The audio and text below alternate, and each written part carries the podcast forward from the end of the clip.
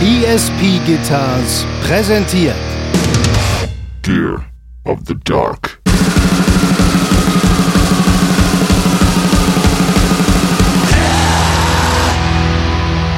Gleich wenn der Hund durchdreht, weißt du, dann kommt der UPS-Mann und dann ist hier natürlich Randale. Dann breche ich die Sendung auch direkt ab, weil dann ist die neue Gitarre da.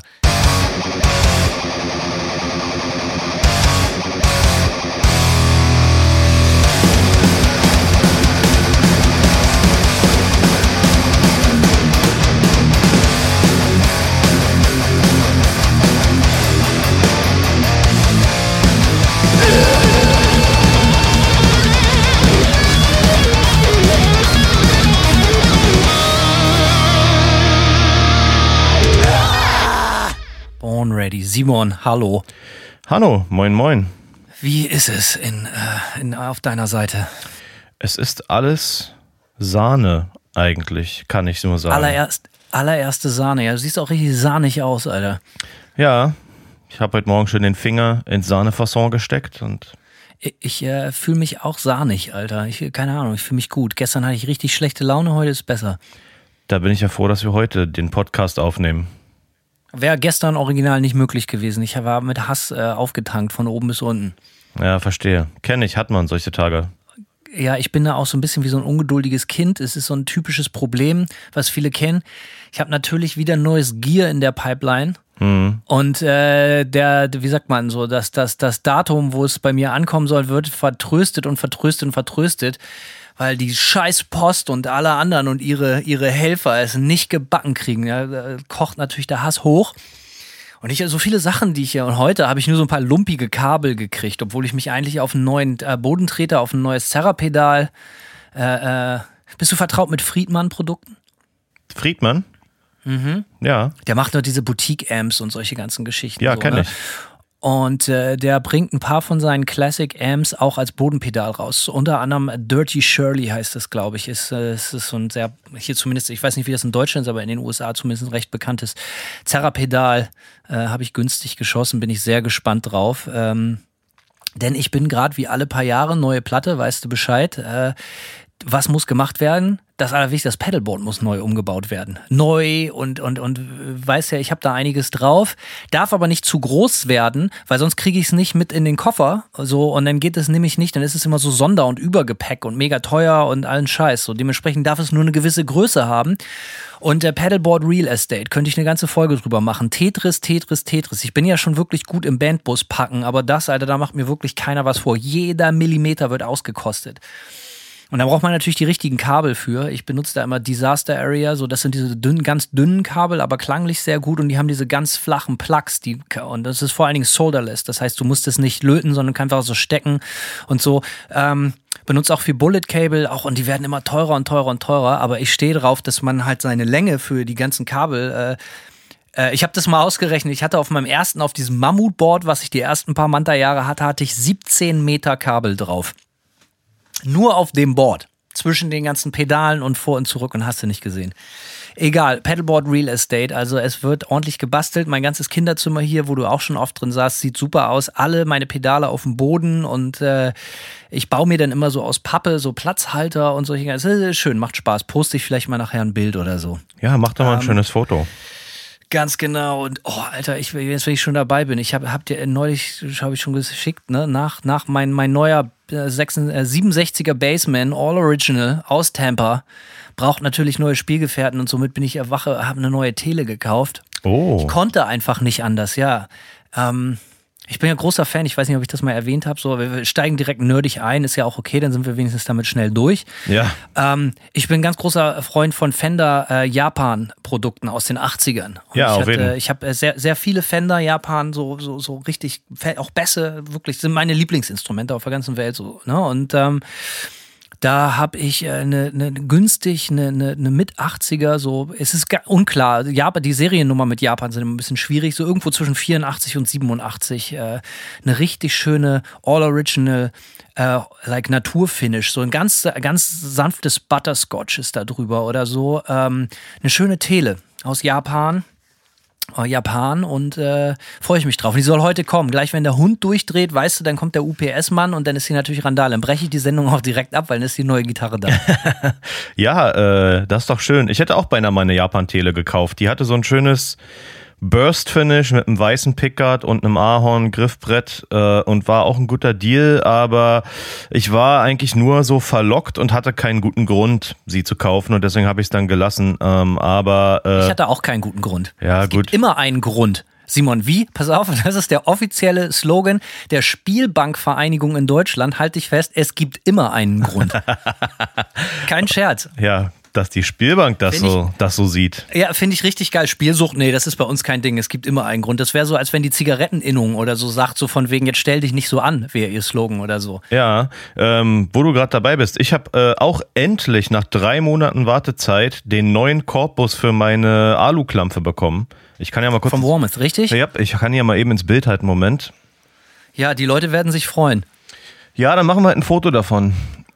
Uh, schick. Ja, ne? Ja, ein dicker, Ba- was, über welches Holz reden wir hier? Äh, ich habe Mahagoni gewählt aus dem einfachen Grund, dass, ähm, dass Immer geil, brauchst ja. Ja, dass äh, ich eh Bock habe, dass die Gitarre fett und warm klingt und ähm, ja, und äh, dazu kommt, dass der Hals ja sehr schwer ist und ich wollte deswegen kein leichtes Buddyholz nehmen. Der ist, es ist ja ein Baritonhals und Alu, das Ding ist eh schon kopflastig, also hätte ich da jetzt irgendwie ein leichtes Richtige Mofa, Alter. ja, hätte ich da jetzt ein le leichtes Holz äh, genommen, dann äh, wäre das noch schlimmer. Aber ja, die Farbe ist. Ja, ist geil, sieht geil aus. Ich bin großer Fan von der Farbe, muss ich sagen. Äh, die nennt sich. Ich bin ja mega farbenblind. Kannst du mir mal kurz erklären, was das ist? Also Ach wirklich so, im Ernst. ähm, das ist, nennt sich Charcoal Frost und zwar ist es so ein ähm, grau-blau mit einem leichten Grünstich ähm, und Metallic. Äh, eigentlich eine, keine Ahnung, eine Farbe, die ich sonst nie bei einer Gitarre irgendwie gewählt hätte, aber der Punkt ist, dass mir dieses Burst-Finish mit dem Aluhals optisch einfach nicht so gefallen hat.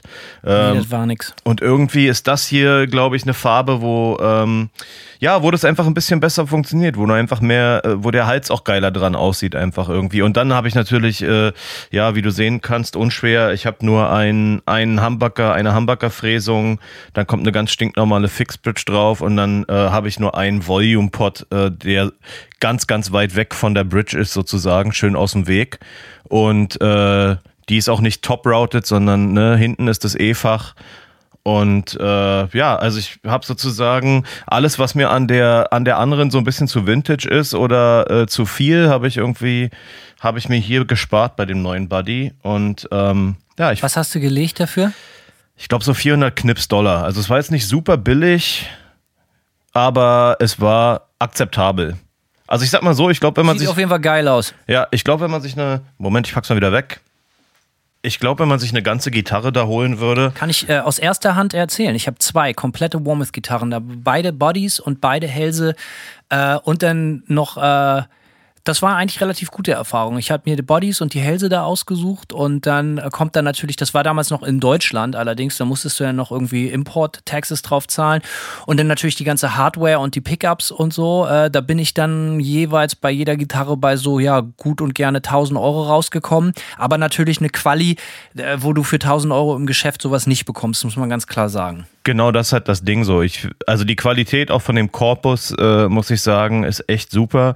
Äh, wie sind so die, äh, wie sind so die Bünde an den Hälsen? Sind die richtig gut verarbeitet und alles bei deinen? Ja, Wahnsinn. Also aber gut, muss man auch sagen, es ist gute zehn Jahre her, ne? Aber die Gitarren sind über jeglichen Zweifel erhaben. So, ich habe da auch von allem nur die Deluxe-Ausführung genommen. So halt das geilste Finish und die Hälse so halt so mit Vintage-Tin und all so ein Scheiß, so weißt du. Und also richtig geil. Ich mag ja die Fender-Hälse, insbesondere so, so die, die 70er Jahre großen Kopfplatten und so, ne? Das finde ich super. Ähm, ja, äh, da sind wir. Aber wir müssen stoppen, bevor wir hier den äh, Faden verlieren, Simon. Ja, also ihr seht bei äh, Camp, äh, Camp Gear of the Dark, äh, wir werden dem Namen äh, heute ein bisschen äh, nicht mehr so treu bleiben gegen Ende, aber jetzt gerade, es wird massivst abgenördet. Die Spielzeuge werden mehr und mehr. Wir schicken Fotos, liebe Freunde. Genau so machen wir's. Ähm, ansonsten auch zu meiner allergrößten Freude ist gestern allerdings unangekündigt endlich die Wahlborg äh, Nekrodepression Vinylpressung angekommen. Und ich weiß, also in Berlin, und ich weiß, dass einige von unseren Hörern auf jeden Fall auch äh, welche bestellt haben. Von daher, good news. Die Platte ist endlich da und wird dann jetzt auch direkt übers Wochenende verpackt und Anfang nächster Woche äh, an euch verschickt. Fotos von der Platte könnt ihr euch schon mal angucken auf dem Total Dissonance Worship äh, Instagram, äh, einfach at Total Dissonance Worship. Ähm, auf jeden Fall sehr, sehr schön geworden, die Scheibe. Ähm, und ich bin super erleichtert, dass die endlich da ist. Kommunikation war wie immer unter aller Kanone, wie man es so gewöhnt ist von äh, Pla äh, Wahlburg. von, von, Presswer von Presswerken tatsächlich. Wahlburg sind, äh, sind immer am Ball geblieben. Nee, äh, Grüße gehen raus. Äh, ja, genau, beste Grüße. Ich hoffe auch Wahlburg sehe ich vielleicht im Herbst, wenn ich, wenn ich drüben bin. Das wäre doch mal schön. Das wäre geil. Ich hoffe, sie spielen. Ja, ich hoffe, die spielen Konzerte in der Zeit, dass ich mir das. Ich habe die nämlich noch nie live gesehen, von daher. Ist gut, ist gut, ist gut. Ja, ähm, ja. Ansonsten hier der Klassiker. Ich bin dabei, Tag und Nacht Interviews zu geben für die neue Platte. Du weißt ja, wie das ist. Promophase, Mhm. ne? Äh, ist, ist so ein bisschen ermüdend, muss ich sagen. Es klingt jetzt so ein bisschen nach Erste Weltprobleme, so, aber man Ja. wundert sich dann doch immer wieder, wie unkreativ die Journalisten sind oft, so, ne? Ähm, die aus Deutschland, das geht, weil die Band da halt ein gewisses Standing hat, so da, äh, aber so so so gerade so Engländer und Amis, da sind die Fragen ähneln sich dann doch sehr. Aber gut, ich freue mich über äh, das Interesse der Medien, so ich will mich überhaupt nicht beschweren, aber es ist dann doch immer äh, anstrengender als man denkt. Ich vergesse das jedes Mal, wenn du den ganzen Tag da sitzt und dir dann einen vom, äh, wie sagt man, einen vom Leder ziehst und erzählst und erzählst und erzählst. Ähm, ja, aber äh, man will sich nicht beschweren. Und, darauf wollte ich eigentlich nur sagen, wie schön das ist, wenn man mal geile Fragen gestellt kriegt. Weil ich habe auch einige Interviews gemacht in den letzten Wochen, wo die Fragen halt richtig überraschend waren und richtig gut waren. Also äh, ich will mich nicht nur beschweren. Es war super. Ja, was ist deine. Äh, was ist die Frage, die du am öftesten bekommst, die dich am meisten nervt? Ja, ganz ehrlich, ist so, das klingt so ein bisschen arrogant, aber so bei Magazinen, mit denen man vorher noch nicht gesprochen hat, so stell dich doch mal einfach vor und worauf können sich die Leute freuen? Was ist denn Manta? Was macht euch denn so besonders? Also A, ich habe überhaupt nicht erzählt, dass wir so besonders sind und B, also ich weiß nicht. Das hat dann immer so ein Stuhlkreis-Gefühl. Äh, Gefühl. Stehe ich überhaupt nicht drauf, weil man dem eh nicht gerecht werden kann. Also ich bin nicht talentiert genug, so ein, zwei treffere, äh, treffsichere Punchlines zu landen, die die Band so runterbrechen in so zwei, drei Sätzen. Dementsprechend sage ich eigentlich immer, äh, ja, moin, wie geht's und so. Also das ist auf jeden Fall bei mir auch immer eins der wenigsten, äh, also die Frage habe ich auch immer, ge, die hat mich auch immer genervt, weil das Ding dann so ist, vor allem wenn man schon das vierte, fünfte Album rausbringt oder irgendwas und die Leute fragen einen so Fragen, als wäre man halt eine komplett neue Band. So, das sind halt Sachen, die man schon seit zehn Jahren erzählt irgendwie. Äh, bei bei W-Farm war es früher mal der Klassiker. Was bedeutet eigentlich euer Bandname? War immer die erste oder zweite Frage so, ja. Und äh, wenn du das nach zum vierten Album noch immer erklären musst, dann hängt es dir auch irgendwann zum Hals raus. Aber wie du schon sagtest, First World Problems. Ähm, was mir gerade noch einfällt, Hanno. Ähm, wir wollen ja bei Zeiten mal wieder eine FAQ-Folge machen. Ist das richtig?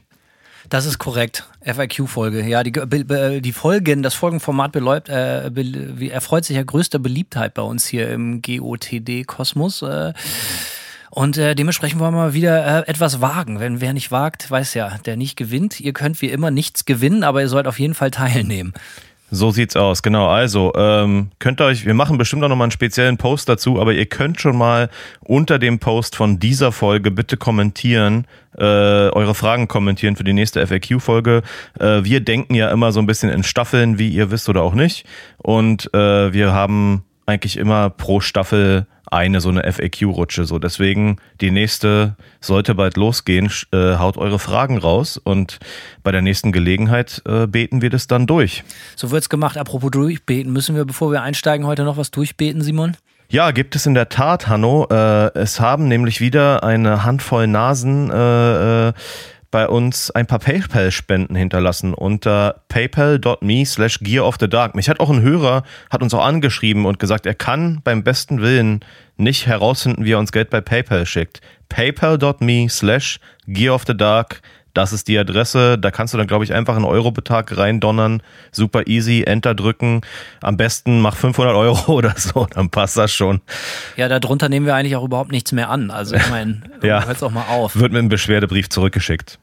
Es sind ja bekanntlich auch sowieso immer alles Kumpels von Simon, die da spenden.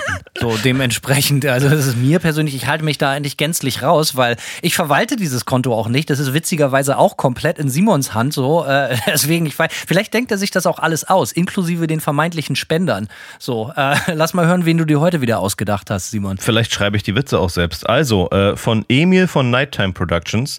Ähm, damit ihr mal die Luft aus der Leber lassen könnt. Danke für den Podcast, bin begeisterter Hörer der ersten Stunde und habe mich sehr über den Lob von Hanno in der letzten Folge für den Sound der WFAM Abschiedsshow auf YouTube gefreut. Denn das habe ich damals aufgenommen und abgemischt. Legendärer Abend und ich hatte selten so viel Spaß beim Mischen. Falls weitere Bands unter den Zuhörern, oh, jetzt kommt hier Werbung. Pfiffiger Typ, der Emil, den ich natürlich kenne, wie man aus diesem Text erlesen kann. Äh, falls weitere Bands unter den Zuhörern sind, äh, die auf der Suche nach gutem Sound sind, gerne mal Nighttime Productions auschecken. Zwinker Smiley. Viele Grüße, Emil. Ja. Auf jeden Fall. Also Emil, danke fürs Geld und so, ne? Und äh, danke für den Sound. Ja, das hat er wirklich gut auch, gemacht. Auch YouTube hat neulich angerufen äh, bei uns direkt in der Zentrale nach dem Lob und äh, wir sollen auch beste Grüße ausrichten. Ja. Die haben angerufen wegen dem Lob und dann haben sie angerufen wegen Hannos äh, Manta-YouTube-Video, was gesperrt worden ist. Und haben gesagt, ja. Jetzt ist wieder frei, alles cool. Könnt ihr gucken, gucken, gucken. ist wieder frei, okay, alles klar. Das haben sie sich nochmal überlegt, ja. Nach Meine Eltern haben das schon gut 60.000 Mal geguckt, so, jetzt seid ihr dran. das hat den Knoten platzen lassen. Äh, Martin Schule-Weischer sagt, hier ein paar Kröten, damit ihr euch mal wieder schön einen ins Gesicht zentrieren könnt. Saufen ist, Saufen ist so geil, always give up. Ich finde, ich, ich weiß nicht, also ich, ich bin ja ein primitiver Typ, ne? So, also ist so. Hm, hm. Und irgendwie, ich, ich möchte noch mal ganz klar sagen, diese Rubrik mit dem Paywall-Spenden, ich weiß nicht, wann das passiert ist, dass das dann in so einen komischen Bierzelt-Sauf äh, Flachwitz-Kategorie abgedriftet ist, aber ich finde, man muss die Feste fallen, äh, feiern, wie sie fallen. Ja. Und äh, dementsprechend lassen wir das jetzt einfach unkommentiert hier so stehen. Nee, wir können das auch gerne kommentieren. Ich finde diesen diese Oktoberfest-Atmosphäre äh, eigentlich ganz geil, muss ich sagen. Ähm, so, äh, Mac Meller, den ich sehr, sehr gerne habe. Ich glaube, über den habe ich in der letzten Folge gesprochen. Äh, als es. Äh, es ist nicht dein Ernst, dass ja. du den jetzt auch wieder kennst. Ja, na klar. Oder? Boys, es ist gerade Herrentag und es sind nur Trottel unterwegs. Ich mach's wie Hammerhead, ich sauf allein. Wollt euch dran teilhaben lassen. Grüße, äh, lassen. Grüße aus Berlin und immer schön die Leber fetten. Kuss auf die Nuss Mac. Ich hätte Mac auch heute tatsächlich in der Folge äh, auch erwähnt. Machen wir gleich. Pass mhm. auf eine Sache, die ich hier, wir werden ja oft gefragt, so ja, hier USA versus Deutschland, dies, das, so. Eine Sache, die ich hier überhaupt nicht vermisse, sind irgendwelche Spacken mit einem Bollerwagen und, und, und, und äh, Prolltechno, die sich äh, saufen und dann kloppen wollen. So dieses, dieses, äh, dieses Männertag-Ding, Alter, echt, also ich kotze im Strahl. Das ist wirklich das Allerschlimmste, Alter. Ja, Herrentag kann man, kann man, glaube ich, nur, nur mit einem Nuklearschlag besser machen. Ja, also das ist wirklich krass. Ich weiß auch, dass sich das, er, äh, ich weiß, dass er erfreut sich großer Beliebtheit, auch bei Leuten, die man eigentlich respektiert, aber ich muss ganz klar sagen, ruft mich dafür nicht an und ladet mich dafür nicht ein. Sonst gibt's Kloppe. Auf jeden Fall. Ich sauf nämlich auch lieber allein. So sieht's mal aus. Fabian Reuk gesagt, ich grüße meinen sexy Sir Gordon. Lasst es euch schmecken und weiter so. Sexy Sir Gordon. Ist bestimmt ja. sein Sugar Daddy. Gordon, Alter, auch ein interessanter Name, gut. Ja, für so einen sexy Sir. Maximilian Engel sagt, die Kohle bitte für NAM-Videos oder Mad Max Bühnenoutfits zurücklegen. Äh, machen wir. Ich glaube, es, wir tendieren eher zu den Mad Max Bühnenoutfits. Äh, Richtig. Oder, weil NEM, NEM ist nämlich jetzt gerade, dieses Wochenende. Heute ist schon NEM, Hanno. Äh, ich habe auch schon Kommentare gesehen von Freunden von mir, die da sind. Äh, man muss dazu sagen, die NEM ist ja normalerweise im Januar jeden Jahres ähm, und wegen Covid wurde das dieses Mal auf den Sommer verschoben und ich höre, dass äh, nicht sehr viele Aussteller und auch nicht sehr viele Besucher daran teilnehmen dieses Jahr. Nächstes Jahr soll es. Weißt warum? Na? Weil wir nicht da sind. Ja, äh, nächstes Jahr habe ich jetzt rausgefunden. Nächstes Jahr soll es im April sein, im Jahr danach wieder im Januar. Äh, April, Kalifornien, klingt eigentlich mega, Hanno. Also bitte rollt schon mal die Spendenmillionen aus, damit wir uns schön den Trip nach äh, Kalifornien, nach Los Angeles im nächsten April leisten können. Äh, denn da werden wir definitiv, äh, wenn wir im Lande sind natürlich, ähm, werden wir definitiv hinpilgern und äh, es uns so richtig besorgen. Oder? Ja, auf jeden Fall mit unseren Flammenhemden und den albernen äh, äh, Steampunk-Brillen, äh, Ja. die oben so auf den Zylinder drauf geklatscht sind. Richtig, genau. und Pfeife rauchend aus der Seifenblasen kommen. So, Ja, auf jeden Fall total lustige Typen einfach. genau. Äh, letzte Spende kommt von Arthur Dell. Ein paar Euro, damit ihr mal ordentlich die Ziege blind machen könnt. Was ist denn los mit den Leuten, Alter? Grüße gehen raus an euch für den geilen Podcast und an Yannick Holt, den alten Luftverzehrer. So, Grüße gehen an, äh, an Yannick und an Arthur zurück, ey. Besten Dank. Absolut, ja. Äh, ja. So, wie kriegen wir jetzt die Kurve da? Ich glaube, wir machen es einfach mit einem Brecheisen. Heute haben wir uns entschieden, worüber zu sprechen, Hanno? Wir wollen heute über Musik sprechen, die uns zu dem gemacht hat, was wir heute sind. Und jetzt gar nicht mal so speziell irgendwie, äh, sondern einfach nur äh, über Musikrichtungen. Ja, und wir haben uns gedacht, womit fing alles an? Oder zumindest bei mir. Wir wollen heute mal eine Folge machen, wo wir in erster Linie über Punk und Hardcore sprechen. So sieht's aus. Das ist der Plan. Mal sehen, was draus wird. Wie sind wir darauf gekommen, weiß ich auch nicht. Ich glaube, irgendjemand hat in so einer Direktmessage oder so geschrieben, so, erzählt doch mal was über euren musikalischen Werdegang, nicht von euch als Band, sondern äh, als Fan. Und habe ich überlegt, ja, stimmt, ich war sehr, sehr, sehr lange Fan und der Grund, dass ich Fan war, ist natürlich auch der Grund, warum ich überhaupt angefangen habe, Musik zu machen. Das wird auch nicht unsere, das wird nur, nur unsere erste Genre-Folge, Hardcore und Punk. Ja, wir haben uns vorgenommen, äh, da wir ja mehr als nur Hardcore und Punk hören, tatsächlich, wer es glaubt, aber äh, wir haben uns vorgenommen, so ein paar Genre-Spezialfolgen zu machen, aber wollten mit Hardcore und Punk anfangen, weil das äh, für uns ziemlich prägende, eine prägende Zeit war, würde ich sagen. Und eine prägende Musiks- Damals in den 70ern in London, als wir damals ganz vorne mit die Punk-Bewegung angeführt und nicht zuletzt auch mit erfunden und geprägt haben, Simon und ich. Ja, besonders ich. Ja.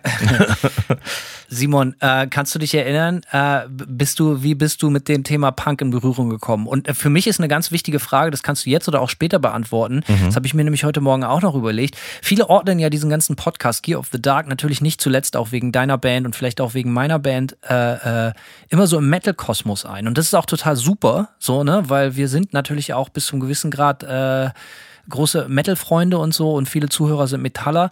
Ähm, aber das ist natürlich nicht alles. Und ich stelle immer wieder fest, dass wenn man mit Metallern spricht, dass ganz viele halt eigentlich auch eine Punk-Vergangenheit haben und oder umgekehrt. Wie war das bei dir? Was war zuerst auf dem Teller? Punk, Hardcore oder Metal? Zuerst war auf jeden Fall Metal auf dem, auf dem Teller. Ähm, ich habe, also naja, ganz zuerst vielleicht sogar, ja doch, Metal und so Skatepunk, ne? Ähm, das, Punk, äh, ne? also das lassen wir mal einfach unter demselben Banner stehen. So, aber Genau, aber ich sag mal, ähm, Skatepunk in Anführungszeichen habe ich jetzt nicht super ernsthaft gehört. Das war nur so, ich habe dann angefangen, Gitarrenmusik zu entdecken, ne? Und wie es so ist, man fängt mit Grunge an und Rammstein und äh, Metallica, ja, so diese, diese richtigen 0815 Sachen und als es dann äh, und dann habe ich irgendwann äh, über so ein paar Kumpels so ein paar Skatepunk-Sachen zugesteckt bekommen. Millencolin, äh, Pennywise, keine Ahnung, ob man jetzt Pennywise als Skatepunk bezeichnet, mache ich jetzt einfach mal so. War für mich damals auf jeden Fall erstmal so eine Soße. Aber überwiegend habe ich dann erstmal eine ganze Weile Metal gehört. Äh, über, ja, doch, auf jeden Fall. Und ähm, bin dann tatsächlich auch gar nicht so richtig zum Punk zurück, sondern mehr äh, auf den Hardcore gestoßen. Und das lag tatsächlich so ein bisschen daran, da war gar nicht so die lokale Szene in Berlin dran unschuld. Ich erinnere mich, ähm, in Spandau äh, habe ich auch letztens erzählt, ähm, da kommt jetzt wieder der Mac. Da hat äh, der Mac für meine Band mal Sound gemacht in einem ähm, in so einem Jugendzentrum und das war gerade in der Zeit, in der ich angefangen habe, so Hardcore für mich zu entdecken und Mac war hat mir damals äh, eine instrumentale Demo in dem Jugendclub gezeigt von seiner Band Final Prayer. Ähm, und das war alles so ein bisschen in der Zeit, in der ich Hardcore richtig für mich entdeckt habe. Aber meine erste Hardcore-Band war tatsächlich Biohazard und das lag einfach daran, dass ich alles von Roadrunner Records aufgesaugt habe. Wir hatten ja damals schon Sepultura und sowas besprochen hier, mal in der Kultklopper-Folge. Äh, und ja, äh, auch Biohazard waren mit der Urban Discipline auf Roadrunner. Für mich war das auch ganz, also war nicht ganz genauso, es war ganz anders, aber für mich war es auf jeden Fall so, und das geht vielen, glaube ich, äh, haben das so erlebt. Äh, ich habe auf jeden Fall erst Thrash Metal entdeckt, genau wie du gesagt hast, die ersten Metallica-Platten gehört, Megadeth, äh, äh, Sodom, Creator und solche ganz, aber Creator nicht so richtig viel eigentlich. So eigentlich war Sodom immer bei uns Chef im Ring früher. Und äh, von da das hatte ich auf dem Schirm, bevor ich überhaupt mit Punk in Berührung gekommen bin. Ich muss sagen, als ich so Metal gehört habe, so vielleicht so mit 10, 11 oder so, da war immer, ich fand so Punk immer so ein bisschen albern. So, weil meine Kumpels, die so Ärzte und ich kannte, man kannte ja nur so den Mainstream-Kram, so Ärzte und Hosen und das fand ich immer so ein bisschen prollig und dumm so irgendwie. Und dann habe ich der Sache aber mal eine Chance gegeben und dachte so, ja, okay, alles geil. Und irgendwie fand ich dann dieses Metal aber immer so gleichförmig. Und es hat mich auch genervt, dass ich die Texte nicht verstehen konnte. Und irgendwann kam dann tatsächlich habe ich mich bei meinem äh, besten Freund Buzzy, ich habe ihn hier oder da schon mal, glaube ich, erwähnt, äh, kam dann so total, lief jeden Tag die bis zum bitteren Ende von Toten Hosen. Und von da äh, über den Fußballproll-Onkel von ihm haben wir dann auch die Porsche Genscher Hallo HSV von den Goldenen Zitronen von 1988 bekommen. Und da war bei mir dann nichts mehr wie vorher. Das war so richtig so, Alter, das ist, ist, ist, ist wenig Gepose, das ist total lustig. So, es war auch sehr unterhaltsam und so. Und da war dann viele Jahre nur noch Punk-Chef im Ring und ich glaube, ich habe jahrelang, also Ewigkeiten, gar kein Metal mehr gehört dann zu der Zeit. Okay, krass. Nee, bei mir, ähm, ich glaube wirklich, ich glaube wirklich so richtig konsequent, meine erste Hardcore-Band äh, war Biohazard.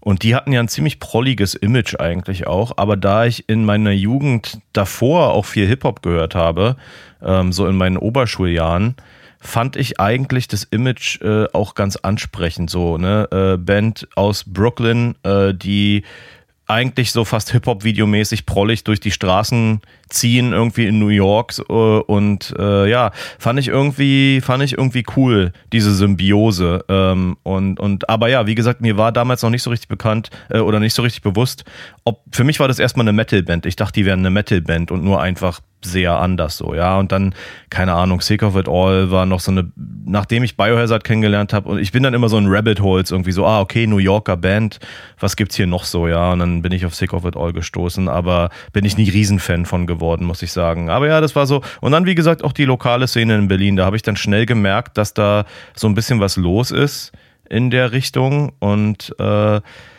dann habe ich in den, irgendwann in den frühen 2000ern angefangen, auch so auf Konzerte zu gehen irgendwie. Ähm, ja. Ich habe äh, mit, mit, mit, äh, mit Hardcore überhaupt nichts zu tun gehabt. Es hat, äh, ich habe dann, wie gesagt, so, ich, ich meine, ich glaube, wenn ich das so richtig zwischen den Zeilen lese oder raushöre, ich war natürlich auch viel, viel, viel jünger als du. Ne? So, ich rede hier gerade über eine Zeit, da war ich noch in der sechsten Klasse. Da war ich so zwölf oder so. Ne? Wo das bei mir alles losgeht mit Punk. Und ähm, dann hier, wie gesagt, vier Toten Hosen gehört und die hatten, äh, äh die, die hatten, die hatten 1991 oder so haben die eine, Coverplatte rausgebracht namens Learning English Lesson One. Und das ist bis heute einer meiner absoluten Lieblingsplatten überhaupt. Aber Sinn und Unsinn dieser Platte war halt einfach irgendwie so deren Werdegang so ein bisschen aufzuzeigen. Und da haben sie halt ganz viele, fast ausschließlich UK-Bands, wenn ich mich nicht täusche, außer ein, zwei. Ich glaube, ähm, ja, Heartbreakers äh, waren drauf und, und, und Ramones oder so, aber sonst äh, in erster Linie halt äh, britische Bands. Und das habe ich natürlich total aufgesogen und habe mir die ganzen Tapes und Platten und so besorgt. Und dann war für mich dann auch viele Jahre UK-Punk das äh, totale Ding. Und ich habe so Ami-Punk völlig negiert, weil ich halt auch immer so Green Day und Offspring irgendwie so ein bisschen doof fand. Das hat mich nie so richtig begeistert. So, äh, Offspring ganz schlimm. War, äh, ja, ja, deswegen, ja gut, also richtig entwehren konnte ich mich dem auch nicht. Wenn du 13 bist, das sind natürlich schon Hits gewesen. Und ich fand das natürlich besser als Ace of Base. Aber äh, insgesamt glaube ich, dass das mich nie so richtig abgeholt hat. Mir war das irgendwie immer zu glatt, diese ganze Ami-Nummer. So. Und ich mochte das Englische total gerne. Und äh, dann natürlich dann, wie gesagt, durch die goldenen Zitronen, dann kam diese Deutschpunk-Nummer auf. So, weißt du, das war, okay, das war das erste Mal überhaupt, dass ich Mucke gehört habe, wo ich die Texte verstanden habe. Denn auch als Kind hat man ja nur so, wie gesagt, ich habe in erster Linie ACDC gehört, aber sonst auch so Popmusik aus dem Radio, die war fast immer Englisch. Und für mich das war das eine totale Offenbarung, dass neben den Otto-Platten äh, irgendjemand in, in Deutsch singt und, ich, und das nicht peinlich ist. Und das fand ich total super habe ich mir ohne Ende Deutschpunk-Platten besorgt. Das weiß ich noch. So, äh, es kann, ich glaube, Nasty Vinyl aus, aus Hannover oder so. Ich weiß nicht, ob die aus Hannover kamen, aber ich glaube, die haben einen Sampler rausgebracht. 94 war das, glaube ich, kaputt spart Altersheime über so Hannover Punkbands und das war geil. Äh, da waren unglaublich viele geile Kapellen drauf, so Sachen, die ich auch später hoch und runter gehört habe, so auch aus der Fun-Punk-Ecke. So, ne? Man kann sich dem Fun-Punk natürlich schwer erwehren, wenn man Kind, erlebnisorientiertes, total albernes Kind ist, wie ich das war so mit so Sachen wie abstürzende Brieftauben und so. Aber da waren dann auch so Sachen wie Blut und Eisen, glaube ich, schon bei. und Bosscorps und und äh, ja und das habe ich alles hoch und runter gehört und dann kamen halt die ganzen Sampler, äh, deutsche Punk-Invasion, ähm, ja, äh, Kapital, äh, nee, wie heißt das? Da habe ich hier noch einen Aufkleber. Doch, doch, die deutsche Punk-Invasion und Schlachtrufe BRD und solche ganzen Geschichten war mhm. absoluter Standard, kennst du bestimmt. Ja. Hoch und runter gehört den ganzen Braten. Ähm, und äh, ja, das äh, war natürlich geil, fand ich total super. Und äh, da auch meine erste Band direkt gegründet mit zwölf, weil auf diesem jung kaputt sparen Altersheim, ich kann nur allen empfehlen, Sampler, der Hannover Punk. So, das ist wichtig. Es gibt, glaube ich, zwei. Einer ist nur so witzig Saufpunk und der andere spiegelt wirklich diese Hannover-Szene Ende der 70er, früher 80er wieder.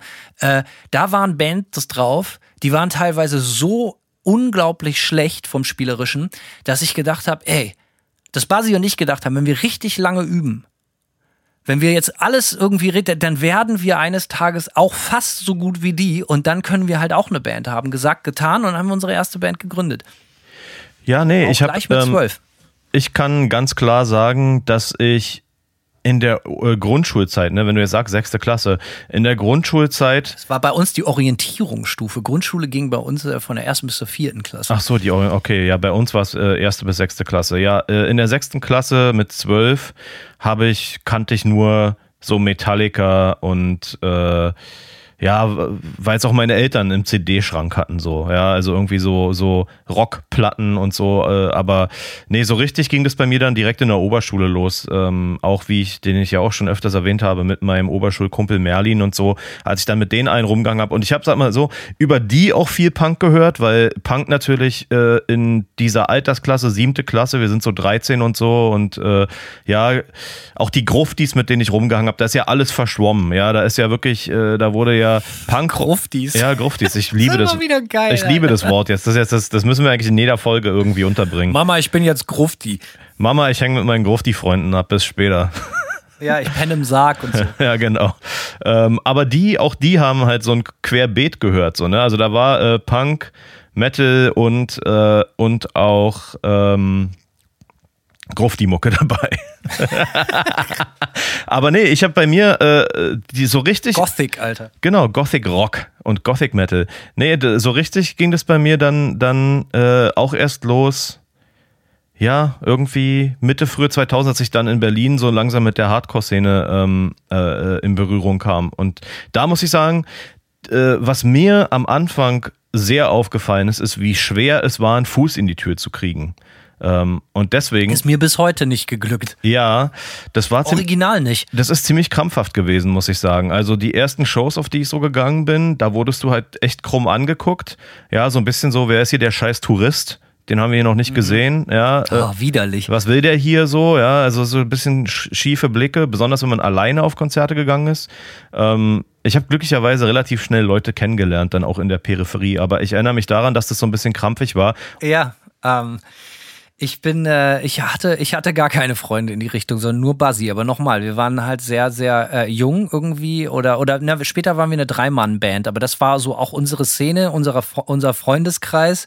Äh, das war alles irgendwie. Ich, wie gesagt, wir waren halt auch noch eine ganze Ecke jünger, aber ich finde, du hast da was sehr Wichtiges angesprochen. Jeder junge Mensch, egal ob 13 oder 17 oder sonst was, will natürlich gerne Teil von etwas sein. Du möchtest irgendwo dazugehören und wenn es dann noch um irgendwas Cooles geht, wie eine neue Musikrichtung, wo du jeden Tag was Neues entdeckst, das ist natürlich so ein bisschen der, der, der, der geheime Zirkel, so, ne? Der, die Riten der Macht und so. Äh, da, ich, ich wäre natürlich, hätte mein Bein dafür gegeben oder sonst was, äh, um irgendwie Teil von irgendwie einer Punk-Szene zu sein. Aber in erster Linie war ich viel zu jung. Und ich kann mich erinnern, wenn man dann aber auch auf die Konzerte gegangen ist, dass man auch so, auch als man noch richtig jung war, da wurde man halt auch so als, als, als, als Kind und, und ich hatte natürlich auch lange Haare, kam natürlich auch überhaupt nicht gut an bei den ganzen Hardcore-Iros und so.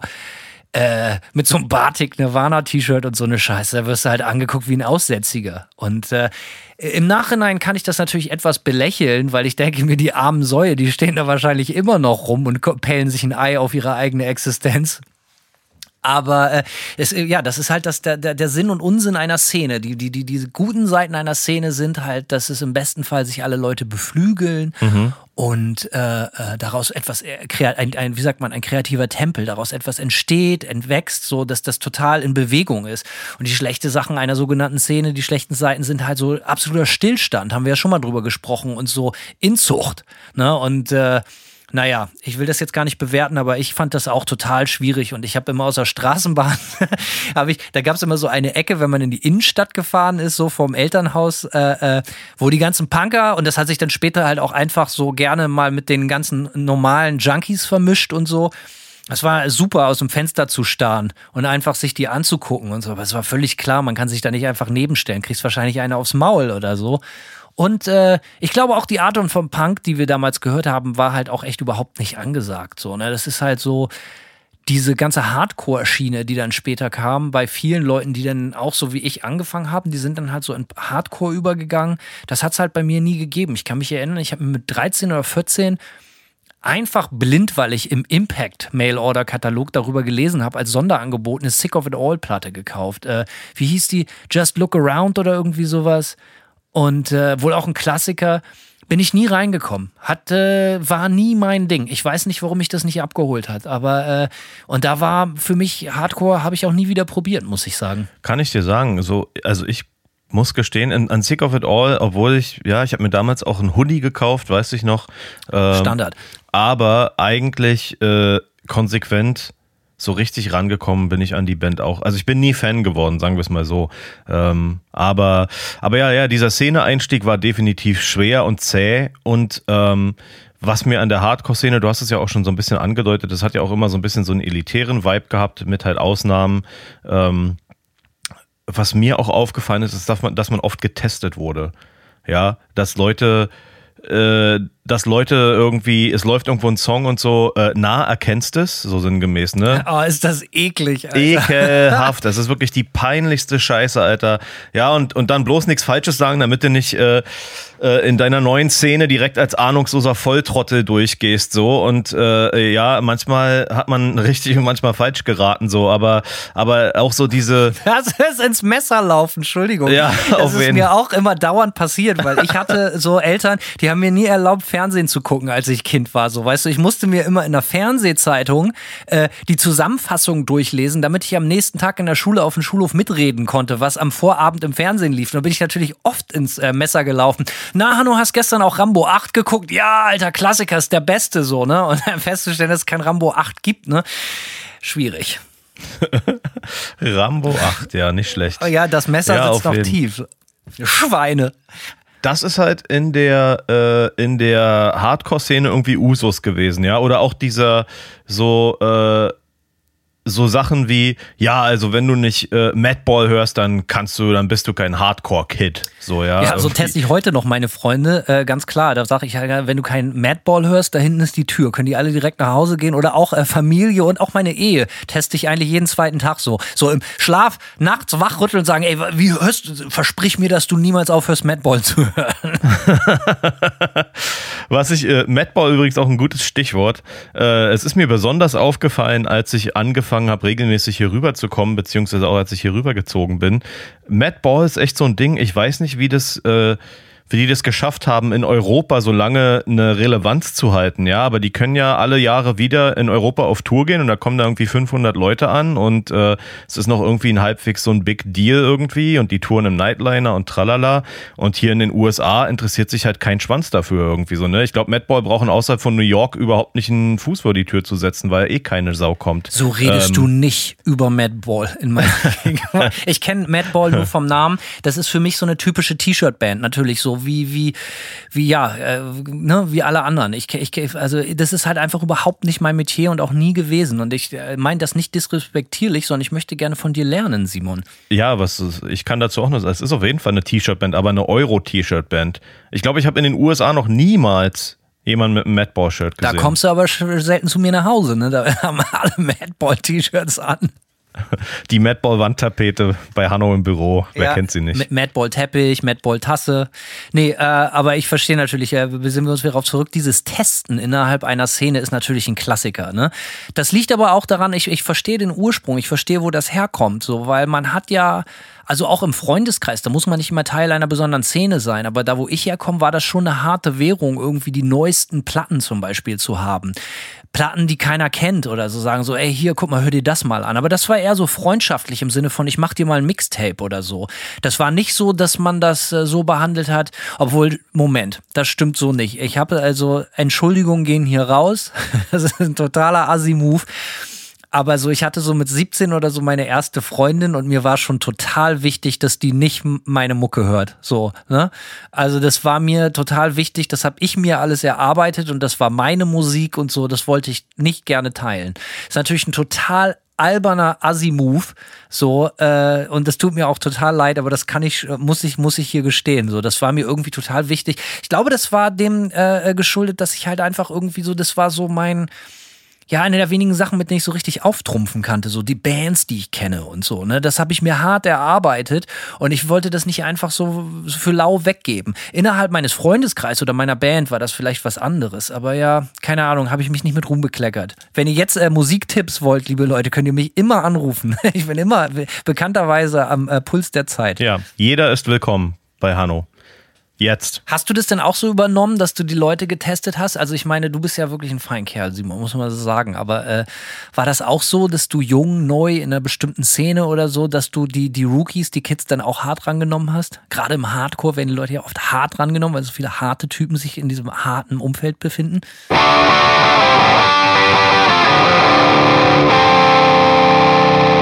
Nee, weil ich fand das so ätzend irgendwie.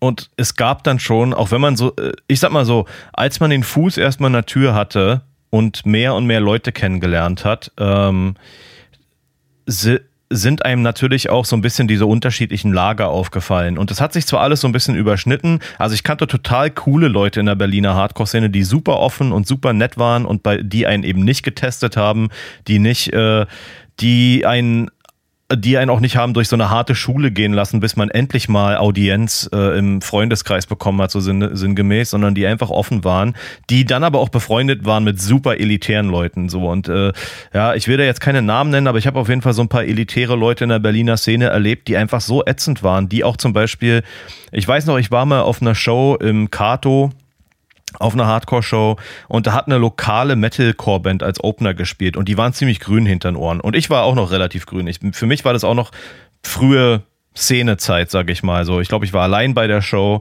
äh, wenn mich nicht alles täuscht und äh, war auch noch schüchtern und so. Jedenfalls äh, Opener-Band sehr grün hinter den Ohren und da war von irgendjemand so der kleine Bruder dabei ja, von einem Bandmitglied. Und da haben zwei, äh, zwei der eher elitäreren Hardcore-Figuren aus der Berliner Szene, die im Pit auch mal, immer sehr hart unterwegs waren, haben den, sich diesen kleinen Piefke rausgesucht und den dann halt auch so im Pit quasi mit High-Kicks in die Mangel genommen. Und ich habe richtig gesehen, wie die mit dem Finger auf den gezeigt haben und so, ha, ha, ha. Weißt du, wie ich meine, wo du einfach denkst, so, Alter, was seid ihr nur für asoziale Kacklappen so, ne? Und, Vielleicht und hatte ich auch deswegen keinen Bock auf die Nummer. ja, kann ich absolut. Also ich fand das auf jeden Fall auch ziemlich ätzend.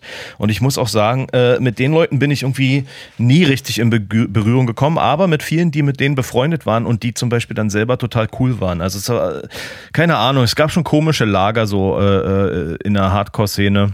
So Sonderschul- und Knastprobleme, so hört sich das an, Alter. Ey, Jeden du- Tag wirst du getestet, Alter. Ja, das war wieder wie auf dem Schulhof, Ey, Alter. das war bei mir wirklich voll anders. Wie gesagt, jahrelang Punkrock im Chef im Ring und wie gesagt, mich hat das auch total beflügelt, dieses, dieses, äh, also, ne, dieses, warum vielleicht auch, ne, also es lag in erster Linie an den deutschen Texten. So, ich, ich kannte keine, keine Ha- Hardcore. Wenn ich Hardcore gehört habe, habe ich halt immer nur irgendwie diese geleckten Outfits gesehen und Typen mit diesem Pullover und T-Shirt-Bands und, und irgendwie hatte ich da nie was mit zu tun. Ich war, ich mochte vom Punkrock in erster Linie immer, dass mich das so äh, ermutigt hat und mich auch, äh, wie sagt man, befähigt hat, einfach durch das Fansein zu sagen, das probiere ich aus, das mache ich jetzt selber, das kann ich auch, das kriege ich mit Buzzy irgendwie auch auf die Kette. Vielleicht nicht gut, aber es ist auch voll egal, ob das gut ist oder nicht. Und in diesem äh, äh State of Mind habe ich mich ganz viele Jahre, gerade insbesondere in frühester Jugend halt befanden, dass es mehr ums Machen und nicht um Erfolg oder, oder irgendwie. Und zugehören konntest du dir eh abschminken, weil wir waren zu jung oder auch zu döselig oder so und hatten einfach überhaupt keinen Zugang zu den coolen Venues oder den Punkkonzerten. Da waren wir auch noch zu jung und deswegen haben wir, ich muss sagen, meine Punk-Szene bestand original aus mir und Buzzy und äh, das war total schön. Und äh, aber das ist auch nur meine Geschichte. Ich habe einen anderen Kumpel mal gefragt, ein Freund des Hauses, ähm, weil ich bin, glaube ich, nicht alleine bei dem so Punk mit deutschen Texten ganz viel ausgelöst hat. Hören wir mal rein. Moin, ihr Lauser. Ja, hier ist Ernie. Der Hanno stellt hier wieder die ganz großen Fragen und möchte von mir wissen, warum denn neben Metal auch Punkrock für mich eine ganz große Bedeutung hat. Und da muss ich gleich einlenken und einschränken. Wenn ich über Punkrock spreche, dann meine ich meistens ausschließlich Deutschpunk. Und wenn ich mal jetzt so zurückdenke, also wenn ich mir anmaßen würde, was natürlich wirklich eine Anmaßung wäre, zu sagen, ich hätte einen Überblick über die Punkrock-Szene, dann müsste ich schon ganz klar sagen, dass es hier um deutschen Punk geht, um Punkrock mit deutschen Texten. Und wenn man das im Hinterkopf behält, dann ist es auch, glaube ich, ein bisschen einfacher zu verstehen, warum mir Deutschpunk eben bis heute sehr viel bedeutet, aber ganz besonders viel bedeutet hat in meiner Jugend bin mit zehn das erste Mal so mit Slime in Berührung gekommen und da waren es einfach äh, die Songs wie Etikette tötet, alle gegen alle. Ähm, Songs, die irgendwie für mich so als kleinen Stipster ja, meine, meine Lebenssituation beschrieben haben. Mit Worten, mit, mit, mit Parolen irgendwo natürlich auch. Wo Metal immer ein, ein ganz großer Soundtrack äh, des Lebens für mich gewesen ist und natürlich immer noch ist, ob ich da jetzt nur über den großen Epic Metal spreche, wo die Gänsehaut überfährt. Oder eben auch für die düsteren Zeiten so der Black Metal eben viel, viel äh, bestimmt hat in meinem Leben, ist es so, dass Punkrock für mich immer die Musik war, wenn es mir um Texte geht, wenn es mir um Inhalte geht. Dann habe ich auf solche Leute damals wie Dicken gehört. Oder eben auch, ja, Jens Rachut. Da ist es natürlich auch so, dass der, der Ness als Gitarrist äh, es unglaublich gut verstanden hat, äh, die, die äh, Texte von Rachut eben äh, zu untermalen. Und Rachut hat eben es äh, immer sehr, sehr perfekt geschafft, alltägliche Lebenssituation so zu beschreiben, also äh, plakative Lebenssituation so in, in, in Worte zu äh, fassen, dass man manchmal einfach nur baff da gesessen hat und irgendwie alles auch nochmal so aus einem ganz anderen Blickwinkel begriffen hat, aufgefasst hat, aber eben auch so eine Vieldeutigkeit bietet, die einen eigentlich auch immer da sitzen lässt. Und das ist ja das, das macht ja Texte erst perfekt, wenn man sie für seine eigene Lebenssituation irgendwo umdeuten oder deuten kann. Weil, ob es nun wie damals auch Turbostart oder eben äh, die Rachut-Sachen, die Razzia, fliehende Stürme sind da auch ganz wichtig äh, für mich zu nennen. Chaos Z natürlich. Wer weiß, was die jeweiligen äh, Texteschreiber sich dabei gedacht haben. Aber für mich als kleiner Stips damals und auch bis heute entstehen da Bilder. Und diese Bilder sind viel, viel deutlicher bei deutschen Texten für mich gewesen, als wenn ich jetzt äh, Texte von, von Iron Maiden nehme. Oder jetzt äh, das Beispiel Emperor in the Night Set Eclipse bewegt mich auch wahnsinnig. Aber nicht inhaltlich, sondern rein von der Akustik. Von der Akustik überrennt es ein. Barachut überrennen ein seine Lyrics. Ernie, alles klar. Besten Dank für deinen Input. Äh, ja, Grüße gehen raus wie immer. Jens Rachhut, äh, für die Leute, die ihn nicht kennen sollten. Ähm, Ernie erwähnte ihn gerade, Punk, äh, Urgestein. In vielen sehr wichtigen Bands gespielt aus dem äh, Deutsch-Punk ist immer so ein doofes Wort, aber äh, lassen wir es mal einfach dabei stehen. Ich nenne es ja auch so. Dackelblut, Kommando Sonnenmilch, Blumen am Arsch der Hölle, Alte Sau, Oma Hans, angeschissen. Äh, alles Klassiker. Alles geile Bandnamen auch. Muss ja, ist mir dazu auch nicht nur Bandnamen, sondern auch die Platten sind geil. Äh, mir neulich wieder eine Kommando Sonnenmilchplatte in der Hand gefallen mit dem Titel You Pay I Fuck. Einfach äh, unfassbar gut. Ähm, ja, und in einer Sache muss ich einige unbedingt recht geben. So dieses Ding, das da äh, in meiner Sprache, die ich verstanden habe, gesungen wurde, hat bei mir ganz viel ausgelöst. Und das ist vielleicht auch der Grund, warum mir das so wichtig war. Und vielleicht die neben ACDC so die andere wirklich große Konstante in meinem Leben geblieben ist bis heute und warum ich dieser Deutschpunk-Geschichte so treu bleibe. Denn genau wie Ernie Wenn ich Punk höre, höre ich eigentlich Deutschpunk. Bis auf so ein paar Ausnahmen, wie vielleicht mal hier Rancid oder halt diese ganzen UK End 70er Dinger. So die, die, was weiß ich, so die Klassiker, ähm, The Boys, 999, äh, UK Subs und solche Geschichten. Aber ansonsten, auch das fand ich alles cool, aber hat nie so viel in mir ausgelöst wie so deutsche Sprache. War das was für dich, was irgendwie wichtig war, so deutschsprachige Bands? Hm, jein. Wir haben ja letztens schon mal kurz drüber gesprochen, dass ich auch als Piefke, aber vor meiner, vor meiner richtigen harte Musikzeit äh, auch die Toten Hosen irgendwie entdeckt habe. Ähm, aber da hatte ich sonst mit Punk überhaupt nichts am Hut, ja. Also das war so für mich dann, habe ich halt Metallica gehört und die Toten Hosen, ja. Also so völlig zusammenhangslos irgendwie. Ähm, und ich würde sagen, nicht unbedingt. Allerdings haben auch, äh, also Schlachtrufe BRD und so, das lief natürlich bei mir im Freundeskreis von äh, Gruftis, Punkern und Metallern, äh, lief, war das natürlich auch auf der Soundtrack auf irgendwelchen Partys oder so. Von daher, ich habe äh, Deutschpunk eigentlich immer ein bisschen passiver wahrgenommen, aber so die, äh, die Klassiker-Songs, die man dann auch gerne mitgegrölt hat, äh, äh, besoffen oder so, ähm, das war alles für mich so ein bisschen an der Peripherie. Ich habe das zu Hause nie aufgelegt, muss ich ganz klar sagen. Das war gar nicht so mein Ding. Du hast mich letztens bei unserer zehn Platten für die Insel äh, Folge empfehle ich. Äh, Folge hast du mich auf Blut und Eisen ein bisschen gestoßen. Da bin ich natürlich total drauf abgefahren. Und ansonsten. Das freut mich. Ja, mega. Äh, absolut obergeil. Ansonsten äh, bin ich tatsächlich erst äh, vor ein paar Jahren nochmal auf eine so Deutsch-Punk-Hardcore-Band äh, gestoßen. Die hatte ich auch irgendwann schon mal erwähnt, diese Armen 81 oder Amen 81, keine Ahnung, wie die sich gerne aussprechen lassen wollen. Äh, Hardcore-Punk-Band mit deutschen Texten, die super asselig und super aufs Maul sind, so, ähm, von daher, äh, das war so eine späte, nochmal so eine späte äh, äh, Liebe tatsächlich dann nochmal zu einer, zu einer deutschen äh, Punkplatte. Aber sonst, ganz ehrlich, war das nicht so mein, mein Metier. Und war auch im Hardcore zum Beispiel, muss man auch dazu sagen. Im Hardcore gab es auch ein paar deutschsprachige Bands. Da fallen mir jetzt zum Beispiel Narziss ein. Äh, die waren damals so in den frühen 2000ern ziemlich äh, hip. Die hatten so den, äh, auch so in den ganz früher deutscher Metalcore, nennen wir es jetzt einfach mal, die hatten äh, einen Song, der hieß Entstelltes Bild, der war so in der Zeit in der Szene so der, der, der Hit von einer deutschen Band, würde ich jetzt mal so sagen. Ähm, aber also ja, in der, Hardcore-Szene gab es auf jeden Fall auch ein paar deutschsprachige Bands. Kannst du dich äh, an Escapado erinnern? Absolut. Escapado mochte ich sogar eine Zeit lang. Ich glaube, heute könnte ich es mir nicht mehr anhören. Ähm, aber als ich so ein bisschen, so in Depri-Phasen habe ich gerne Escapado gehört. Wenn es mir sowieso schon schlecht ging, ich bade dann, habe dann immer gerne auch in meiner schlechten oder miserablen Laune gebadet. Und Escapado fand ich tatsächlich ganz gut. Eves fallen mir noch ein, haben ein Album, das heißt Höhenangst. Äh, Titeltrack obergeil. Äh, unfreiwilliger Black Metal-Song, aber war so eine Screamo-Band eigentlich. Äh, mit deutschen Texten, aber die fand ich ziemlich, äh, ziemlich geil. Also da gab es schon so ein paar, so in diesem Screamo-Bereich, also, und wir sprechen jetzt hier von so 90er-Jahre-Style Screamo, ne, ähm, gab es auch viele deutschsprachige Bands und äh, das, da habe ich tatsächlich dann so ein paar Sachen auch gehört, ja. Was hast du zu Escapado zu sagen?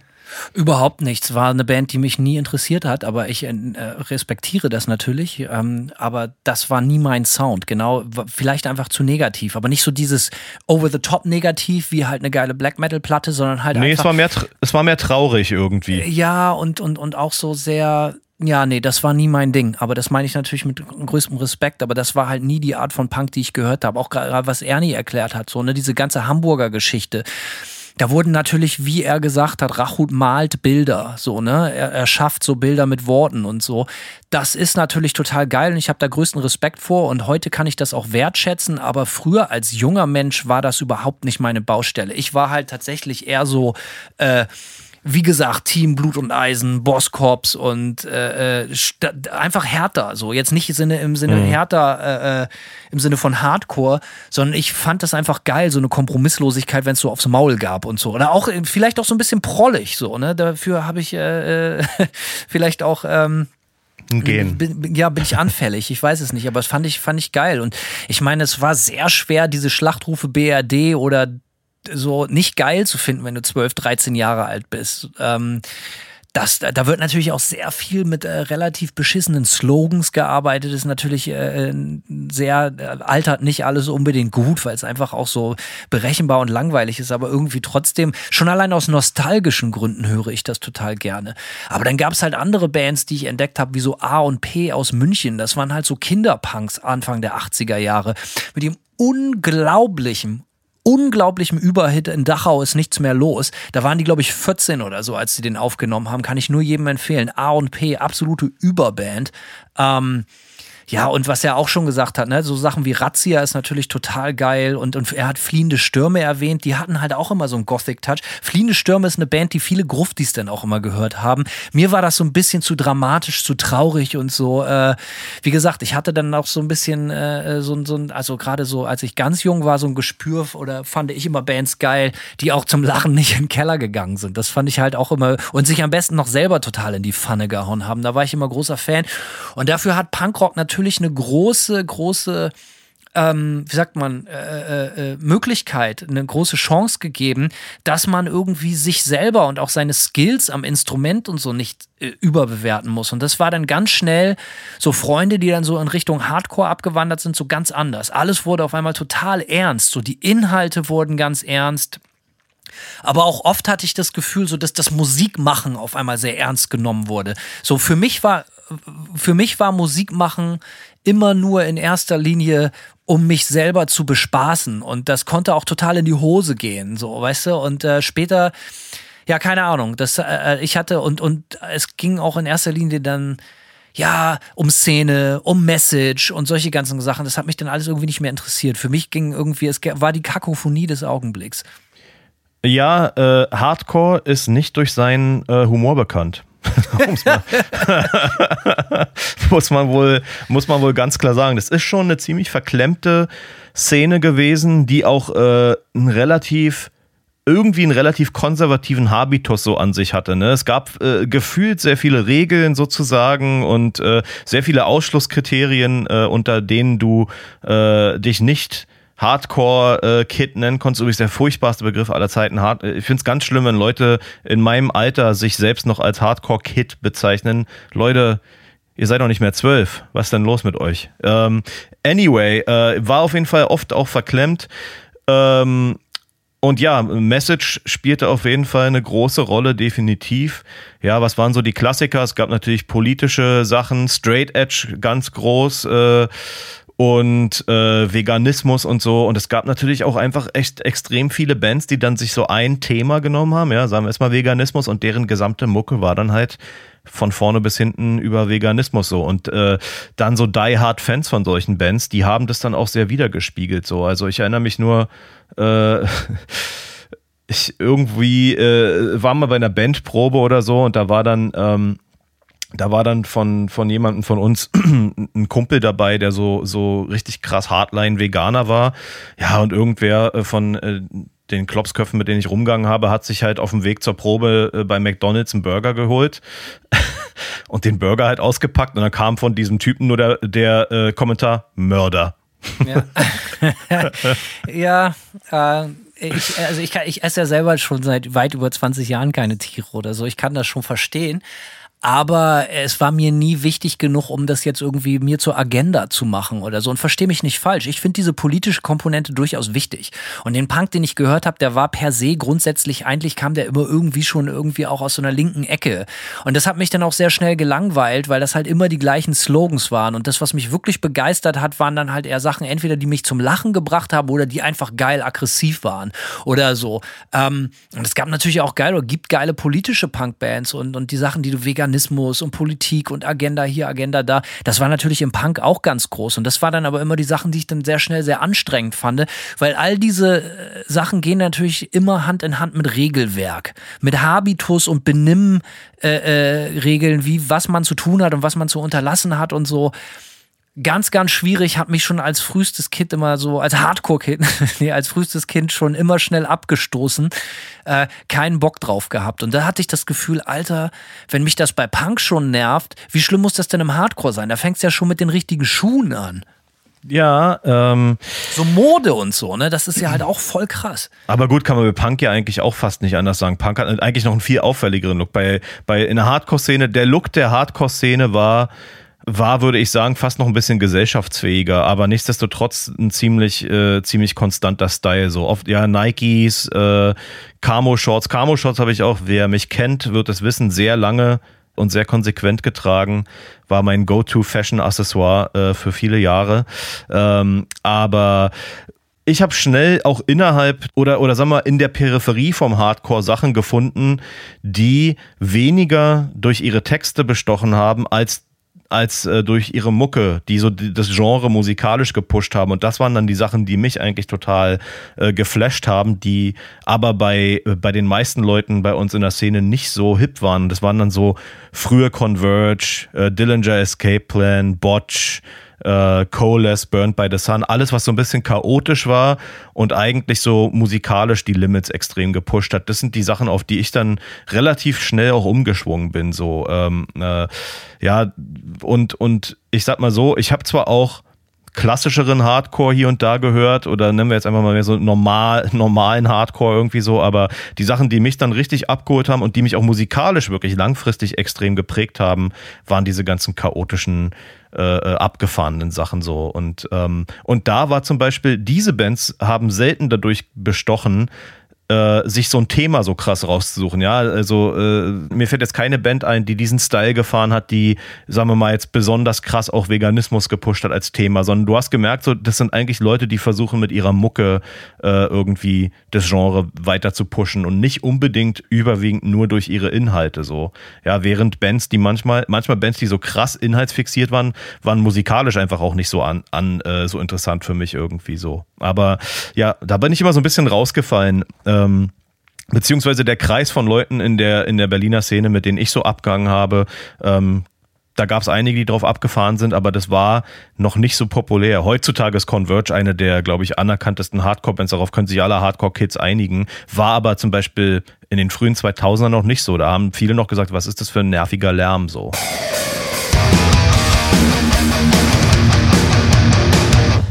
Jeder, der dich kennt, kennt dich natürlich für deine Camo-Shorts, aber jeder oder viele oder manche, die dich kannten und kennen, äh, du warst ja auch mal Straight Edger, Simon. Wieso wird man Straight Edge? Hatte das was mit Hardcore zu tun? Bestimmt, oder? Ich war Straight Edge, weil ich schon extrem wenig getrunken hatte. Da war ich schon ein paar Jahre in der Hardcore-Szene unterwegs und ich habe irgendwann gemerkt, dass ich in Monaten irgendwie zweimal nur Alkohol getrunken habe und äh, vor allem äh, sind mir besoffene Leute einfach immer ziemlich auf den Keks gegangen, wenn ich nicht besoffen war. Und ich glaube, das war so ein bisschen so der, der Punkt. Ich habe das allerdings auch nie groß an die Glocke gehangen. Ich habe mir nie Xe auf die Hände gemalt. Ich habe auch, äh, ich habe auch nicht irgendwo äh, das sozusagen, es gibt ja auch echt Leute, ne, damals auf ihren MySpace-Profilen oder was weiß ich, äh, die dann über, überall hingekleistert haben, dass sie Straight Edge sind. Ich hatte Freunde, Alter, die hatten halt, äh, oder nennen wir es mal jetzt mal Bekannte, ähm, ich hatte einen Bekannten, der hatte wirklich, der war von oben bis unten mit Straight Edge Klamotten einge eingekleidet. Der hatte ein Cappy mit einem Straight Edge Aufnäher ähm, oder mit einem Straight Edge Logo vorne drauf. Der hatte ein Hoodie auf dem Straight Edge mit so Totenschädel und Flügeln drauf. Der hatte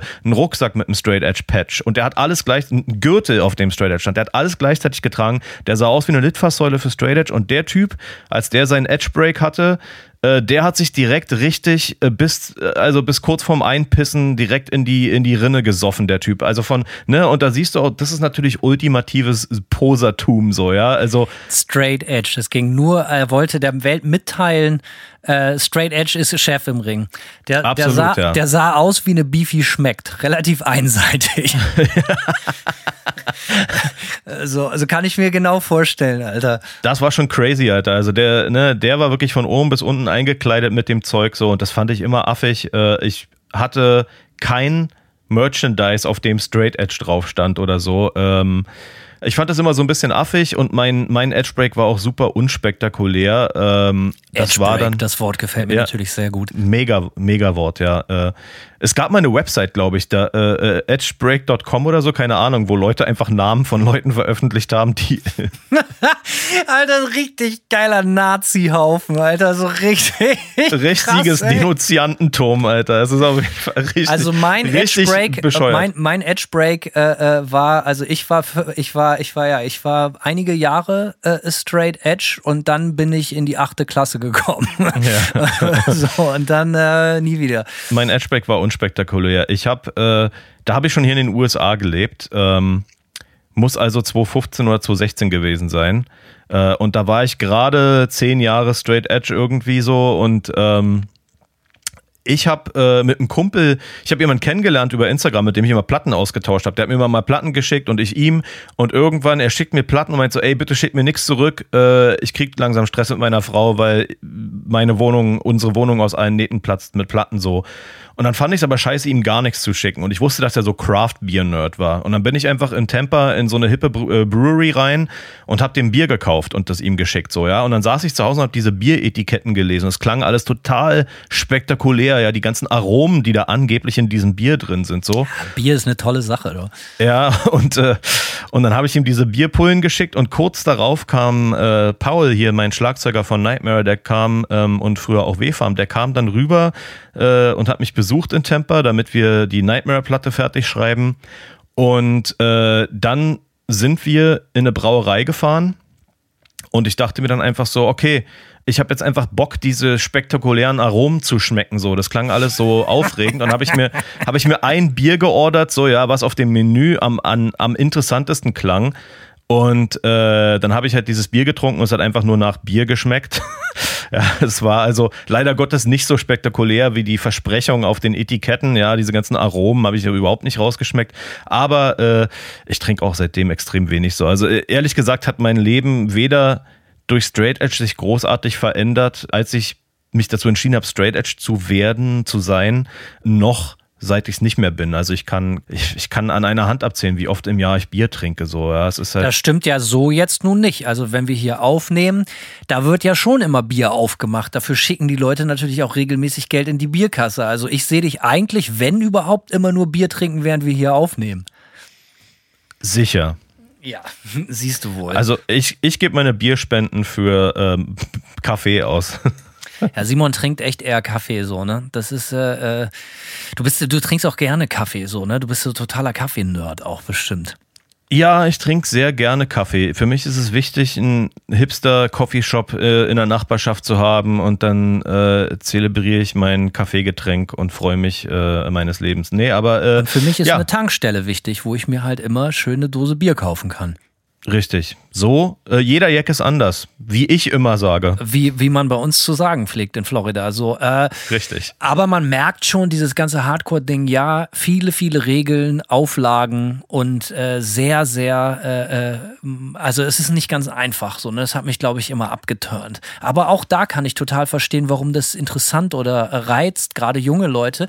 Weil, wie gesagt, jeder Mensch möchte gerne ein Teil von etwas sein, irgendwo dazu zu gehören. Und auch manchmal ist der Preis etwas hoch, aber wenn man erstmal dabei ist, im Zentrum der Macht, dann mhm. ist es natürlich einfacher, weil dann kann man äh, nach unten treten. da ist man ja erstmal ja. dabei. Das ist auf jeden Fall ein wichtiger Punkt. Nee, ich muss auch, ich sag mal, bei allem verklemmten Gehabe, ich muss auch sagen, dass ich extrem viel Positives aus der Zeit auch mitgenommen habe, weil ja, natürlich ne, du hast dieses äh, Politikthema schon angesprochen und auch äh, wie auch immer Veganismus, Straight Edge und so weiter und so fort.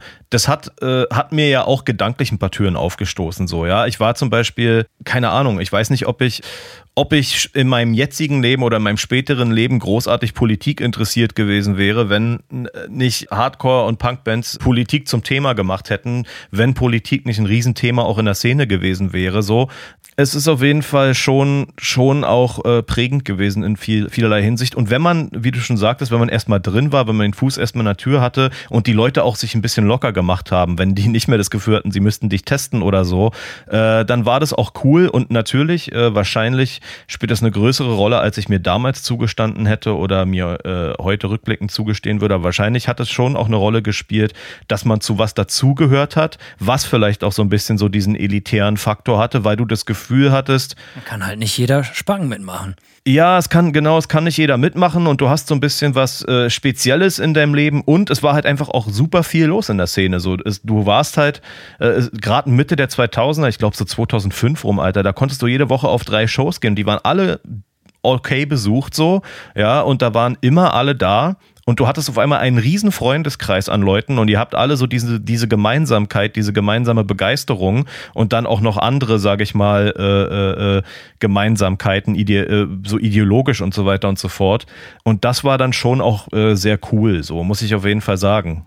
Sowas hätte ich mir auch immer gewünscht, aber gab es in meinem Leben nicht. Original nicht. So, ne? Ich saß äh, dann eher mit Buzzy oder allein oder so und hab, äh, mache ich heute noch und höre mir die Deutschpunk-Platten an.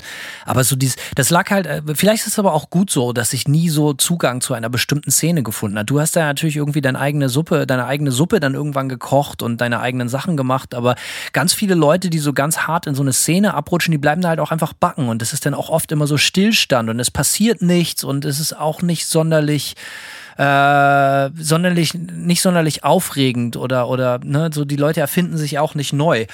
Und äh, ich weiß nicht, woran es lag. Vielleicht bin ich einfach unbeliebt oder ich war auch zu jung und, und äh, aber auch so dieser, diese, dieses, dieses, ey, da musst du das machen und ich war halt auch immer so, weißt du, ich war immer irgendwie so zwischen Deutschpunk und Kiss-Fan. So, weißt du, ich hatte halt lange Haare und, und, und Cowboy-Stiefel.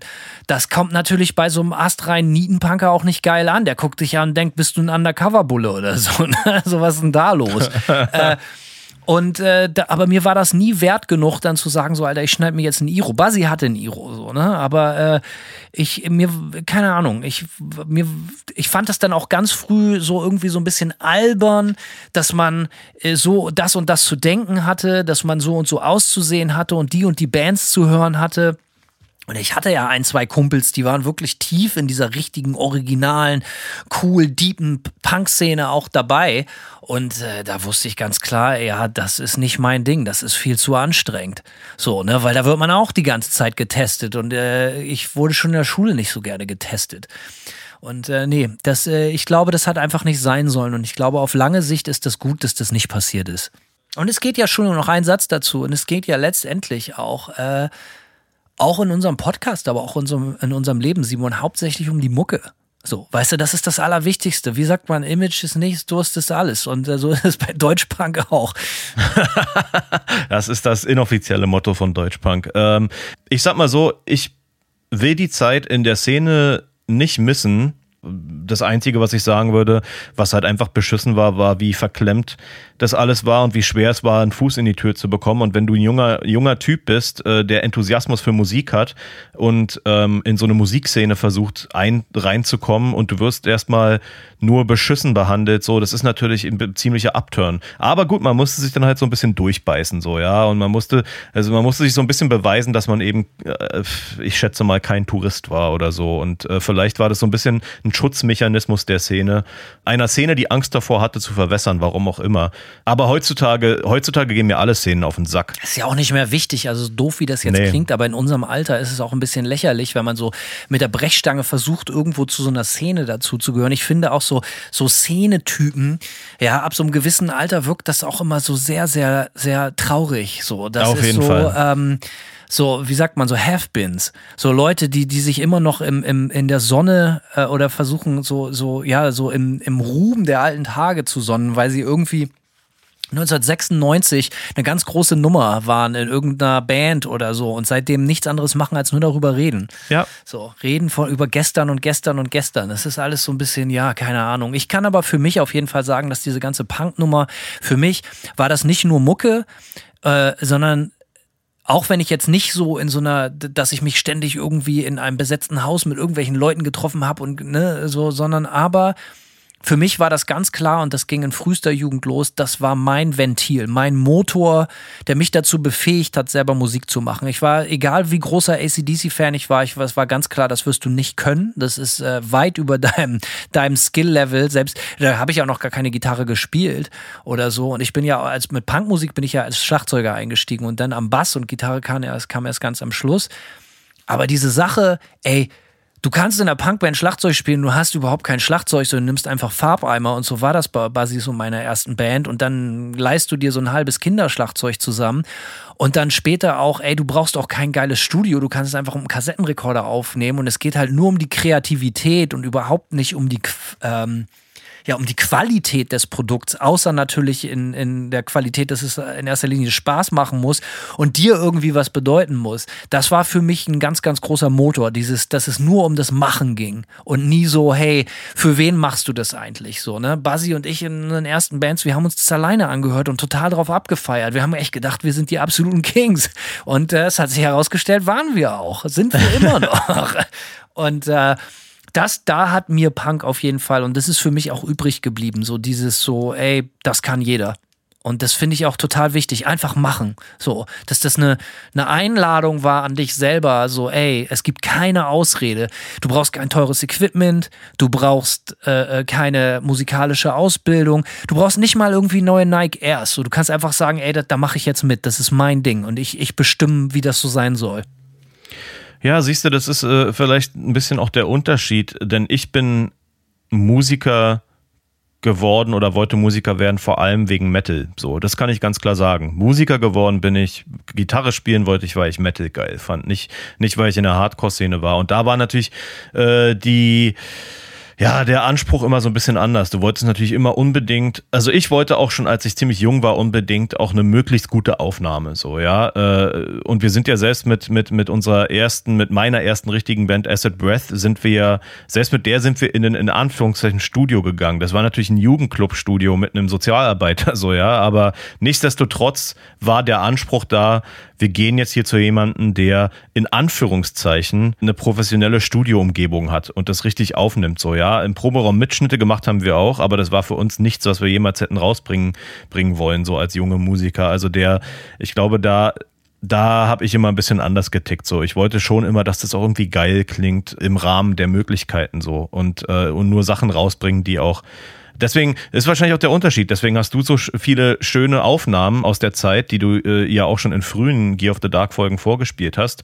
Ja, was einfach mega viel Charme hat. Und ich habe sowas eigentlich überhaupt nicht, weil, ja, weil keine Ahnung, ich so auf dem Level nie Aufnahmen gemacht habe, geschweige denn sie behalten hätte irgendwie.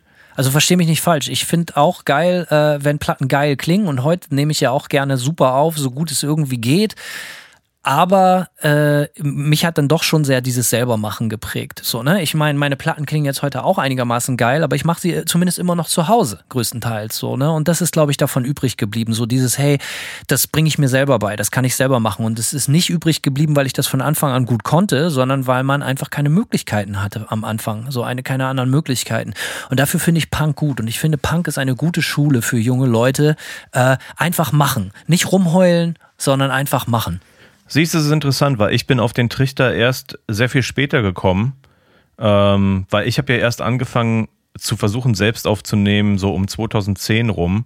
Ja, 2008 habe ich mit dem Mastering angefangen, das war so mein erster Schritt, selber Sachen zu versuchen, so, aber, aber ja, interessant, weil äh, ich meine, natürlich war auch in der Hardcore-Szene DIY ein großes Thema, ähm, aber nicht, nicht auf dem also nicht auf dem Level, wie du es beschreibst, weißt du, wie ich meine? Also ich glaube, die Bands haben das DIY, äh, äh, ich glaube im Hardcore war das DIY, hat sich vor allem darauf bezogen, dass man selber seine Konzerte bucht, ja, die Szene war auch ultra vernetzt, was auch wirklich cool war, so, also ich meine. Ja, DIY ist ja auch ein politisches Schlagwort, schon wenn ich unterbreche, aber das ist, das hatte ich im, also ne, das ist auch wichtig und das ist cool, aber dieses, hey, wir machen das alles allein, so und so unkommerziell und so ist natürlich auch geil, aber wenn ich von DIY spreche, dann hat es eher damit zu tun, so ja, äh, du hast keine Szene, dann bau dir eine. Äh, also für mich war Punk immer so in erster Linie dadurch, äh, für mich war das immer wichtig, um mich selber zu unterhalten. So, ne? Nochmal, unsere ersten Demo-Tapes, die haben wir gemacht, um uns selber vorzuspielen. So, das, das, also das war jetzt nicht dieser DIY-Aspekt im Sinne von so, ja, das ist hier Anti-Kommerz, Anti-dies, Anti-jenes, so. Du hast gerade ein interessantes Stichwort gesagt, ähm, dass man sich auch selbst seine eigene Szene schafft. So, das ist tatsächlich so ein bisschen auch der Ansporn dahinter, den ich A jetzt mit, mit, mit Nightmare habe und auch mit Total Dissonance Worship so, ja, weil mir, weil mir eh keine Szene richtig konsequent gefällt, äh, habe ich jetzt eher den Ansporn, meine eigene Mikronische irgendwie äh, äh, meinen eigenen Mikrokosmos zu erschaffen, in dem ich mich irgendwie als, als Musiker und als Mensch reflektiert sehe, sozusagen. Äh, und äh, deswegen kann ich mich damit ganz gut identifizieren. Witzigerweise halt nur irgendwie aus einer anderen Perspektive ne? und in einem anderen Alter jetzt. Simon, ich glaube, ich kram jetzt mal ein paar alte Platten raus. Jetzt habe ich jetzt tatsächlich Bock. Ich äh, werde jetzt die Bierspenden tatsächlich direkt umsetzen, ein paar von den Dingern aufreißen und mir mal ein paar alte Platten anhören. Madball. Ähm, und dir vielleicht wieder den einen oder anderen Geheimtipp rüberkommen lassen. Du kannst, du kannst zu Hause sitzen und Madball hören in deiner Hardcore-Szene, wo du die ganze Zeit getestet wirst und dich kloppen musst. Ja, genau. Ich höre ich hör jetzt äh, die nächsten 24 Stunden nur Madball. Auf jeden Fall. Äh, Simon, äh, war aufschlussreich, äh, wieder viel gelernt über deine Jugend und meine Jugend. Ähm, ja, Leute, haut in die Kommentare, wie das für euch war. Wer war Chef im Ring? Kam Metal zuerst, kam Punk zuerst, Hardcore irgendwer? Keine Ahnung, Finger hoch oder Finger runter? Äh, ja, Simon. Ja, und ansonsten nicht vergessen, schön äh, auch in die Kommentare ballern äh, eure Fragen für unsere nächste FAQ-Folge. Simon, ich wünsche dir was. Wir hören uns die Tage, wa? Machen wir so, Hanno. Bis dann, tschüss. Tschüss.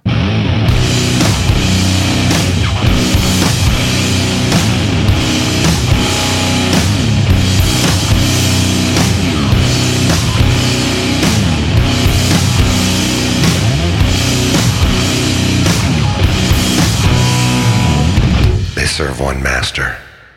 That is destruction.